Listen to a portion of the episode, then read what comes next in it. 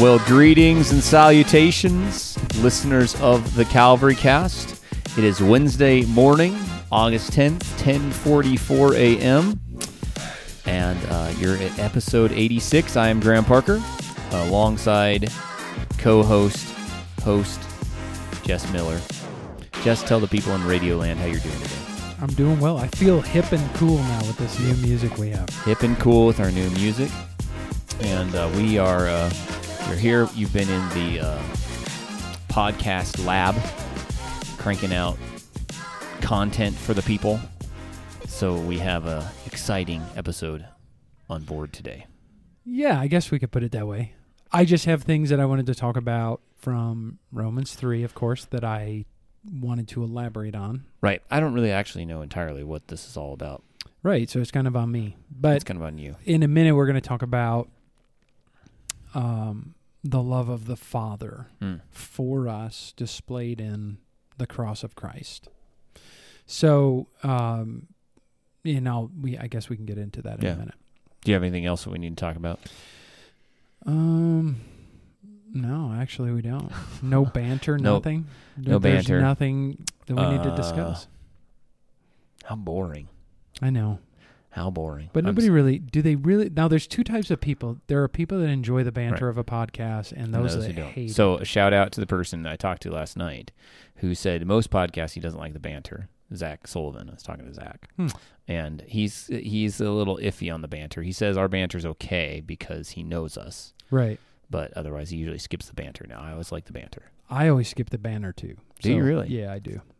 I don't really enjoy it, and but I suppose if I knew the people, then See, I would what I enjoy said. that I if I had a relationship. If you know it, Yeah. or you've been in the podcast, like you've listened long enough hmm that you feel like you have some sort of camaraderie with these people, then you get their jokes and their humor and all that, and you think it's Yeah. cool. So Yeah. You, yep. You can picture them as they're talking about it and different things. So I agree. All right. We bantered about banter. Let's uh, move to our topic. Let's do it.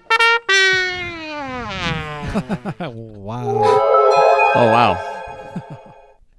You didn't know the second one was coming? No, I didn't know. That was a surprise. The first one, I wanted to like give this like, ah, da, da, da, you know, so it's Actually, it kind of startled me. that was the plan. Oh, okay. So it worked. Well, then it did work. Yes. anyway, on to the topic. On to the topic. Um, let's see. How can I intro this? Did I just ruin it with my sound effect? Sorry about that. No, I'm just thinking like how I want to because basically what we've talked about in the past like when we go through a passage there's other things we see or things Mm-hmm. Like we could have preached an entire message on Yeah. this.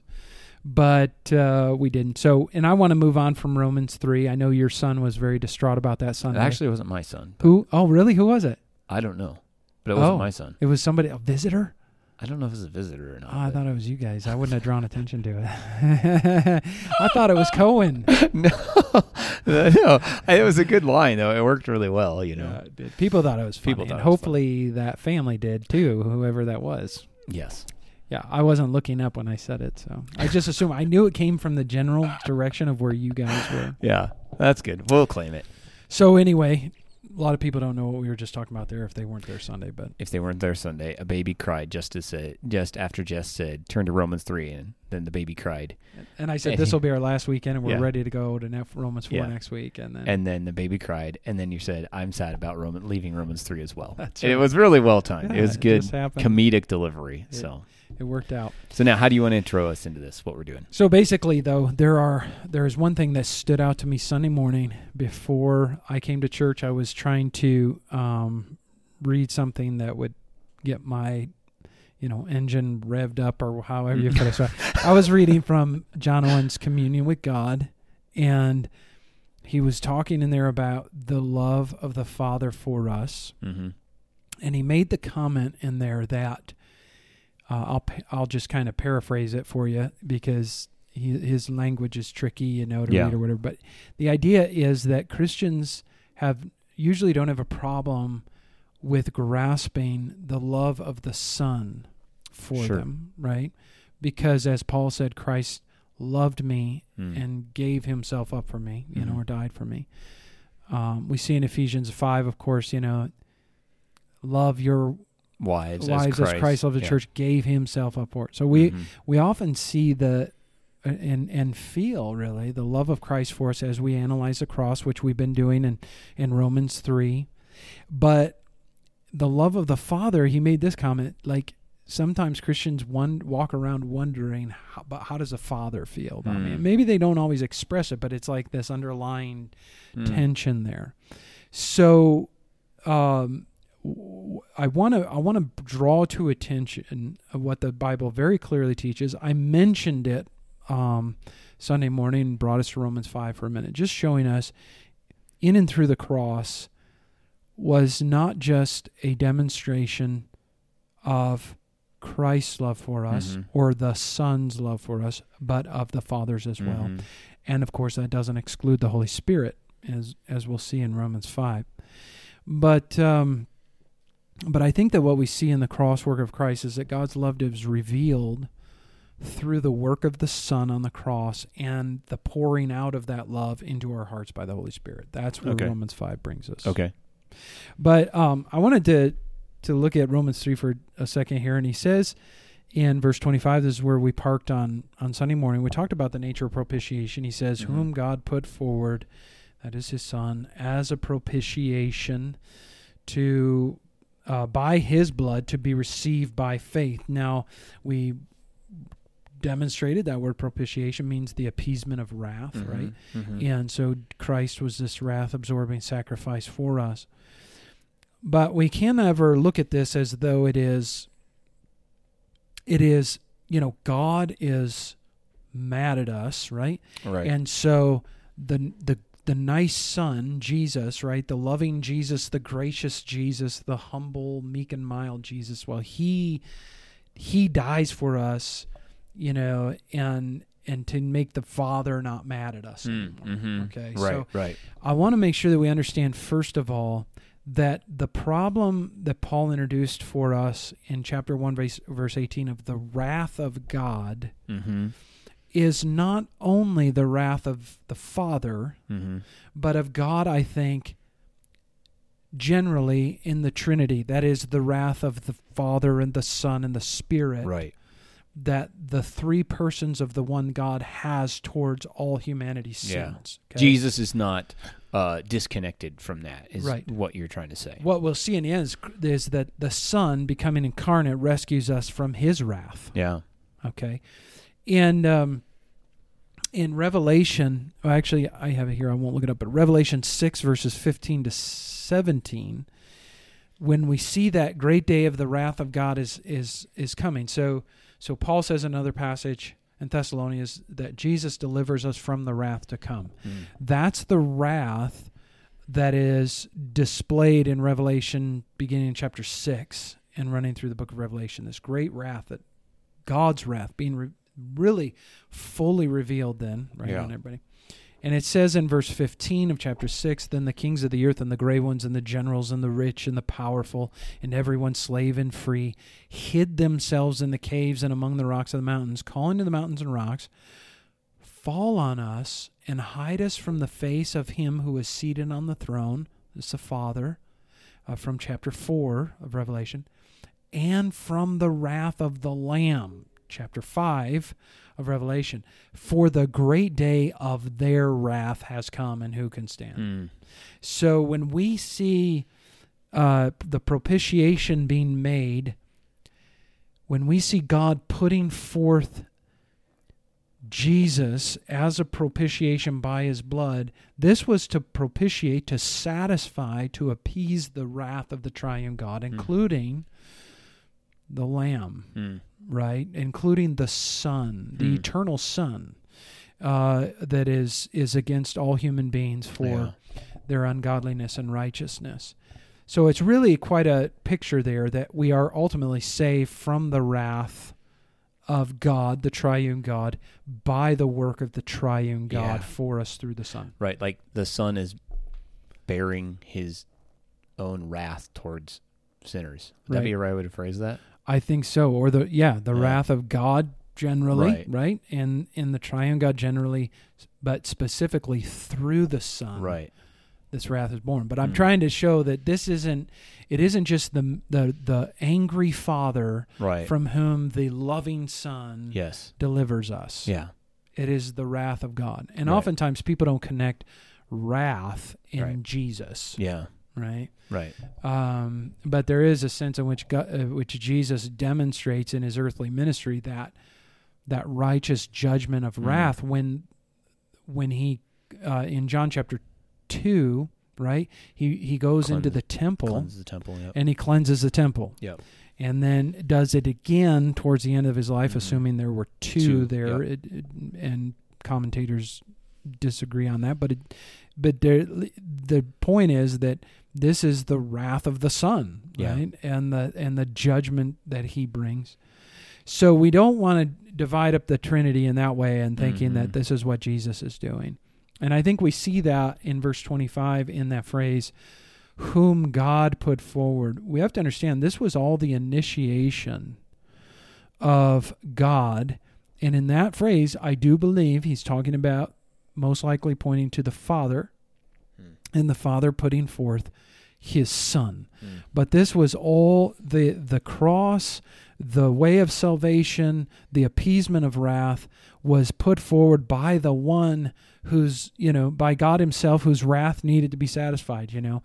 But we Mm. see, you know, the Father um, in doing this and initiating this, and though Paul doesn't say it here, uh, we find very clearly that this was done. If we were to say, why did God do this?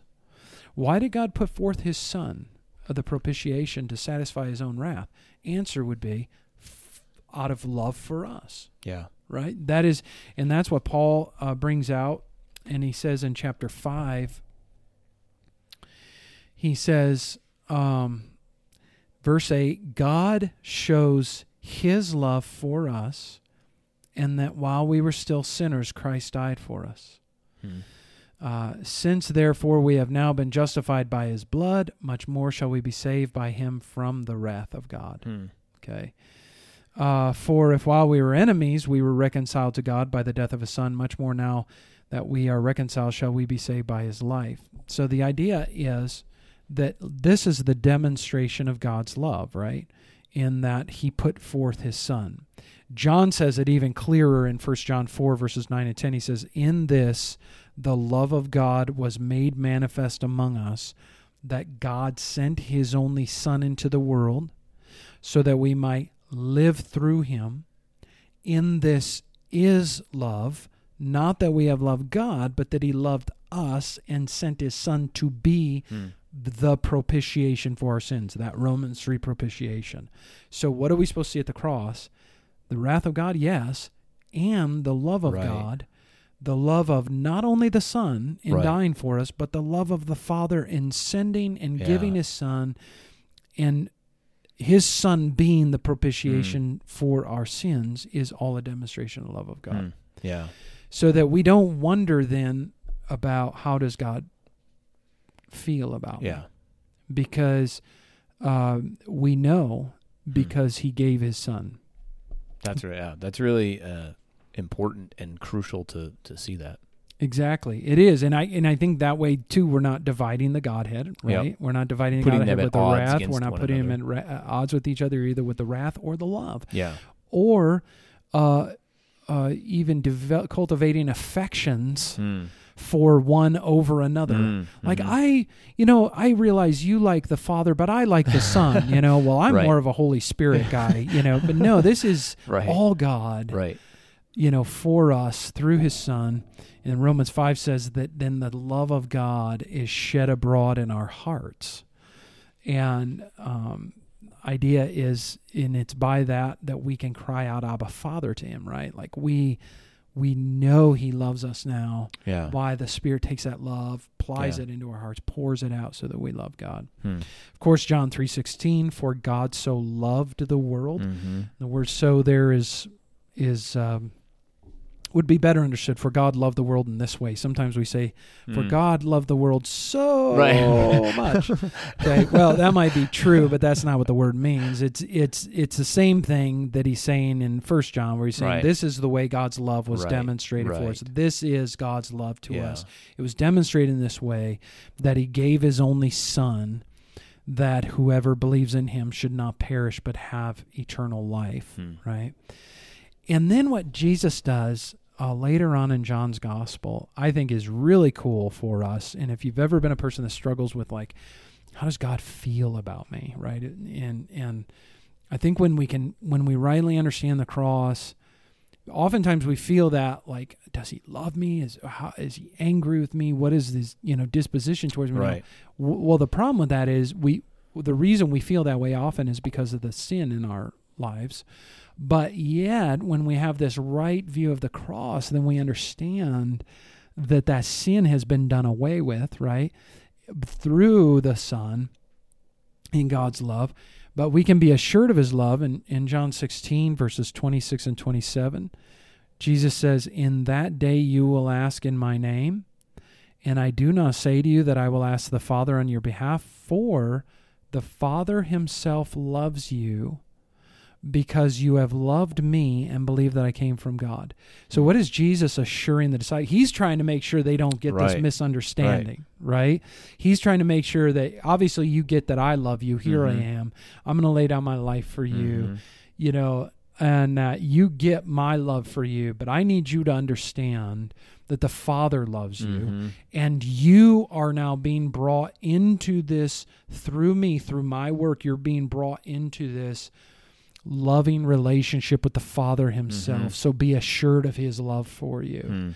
and it's really this is the way god has reconciled us to himself Mm. right Mhm. is that he gives his son who goes to the cross is raised again for us and then we are brought to the father Yeah. and into this uh, relationship of love with the father Right. It's well, it's a familial relationship. He's our father. We're his children. Yes And that's that glorious truth of adoption. That's the glorious truth of adoption. yeah. which is uh, so. I uh, just to, to to jump off that for a moment because I think that that's where if you want to know how God feels about you, the the doctrine of adoption is wonderful Hmm. to meditate on. Mhm. Um, I don't know if I've shared this before or shared it with you. There's a quote that I heard somebody say. It was a, like a paraphrase of, I think it was, uh, oh, Thomas Brooks, the Puritan, who made a statement about adoption, and he said, um, "God put forth His Son, not because we he needed uh, sons, but because we needed a father." Hmm. Right. So when you think about that, uh, he because he already had a son in Jesus, Mhm. but we needed a father Yeah. and that's that truth of adoption and so and that goes all to this aspect of god loving us yeah. i totally butchered that quote but No, you get the effect the idea, the effect of it. Yeah, no, that's good. It's true. so glorious truths Yeah. And then in John 17, 23, of course, Jesus prays. He's praying to the Father, and he says, I and them, that is my disciples, you and me, that they may become perfectly one, so that the world may know that you sent me and loved them even as you loved me. Now, here's the most powerful, I think, one of the most powerful statements in all of the Bible hmm. we are to be so assured of the love of the Father for us is that the love the, that He had for the Son is the love He has for us. Now, how is that? How is that? you know, it sounds almost like you shouldn't say it. It's Yeah. one of those statements that, like, I don't even think I should say this, but it's Jesus said it. Okay. So our love from the Father is just so assured throughout the scriptures. And the cross was the um the demonstration of that. The Father sending the Son. Why? Right. It was love for those he planned to save, Yeah. right? It is this unique, you know, the love for those he's going to bring into his family. And you mentioned that idea of adoption, mm. and I was going to bring in Ephesians 1 with this too yeah because Paul says in Ephesians 1 3, Blessed be the God and Father of our Lord Jesus Christ, who has blessed us in Christ with every spiritual blessing in the heavenly places. then he lists those blessings, right? Even as he chose us in him before the foundation of the world, that we should be holy and blameless before him. And then here it is in love, he predestined us for adoption to himself as sons through Jesus Christ, according to the purpose of his will. So it was in, in not arbitrarily, yeah or it wasn't indifferently Mm. that he did this. He did this in love, and he predestined us for adoption Right. So that we could be sons Right.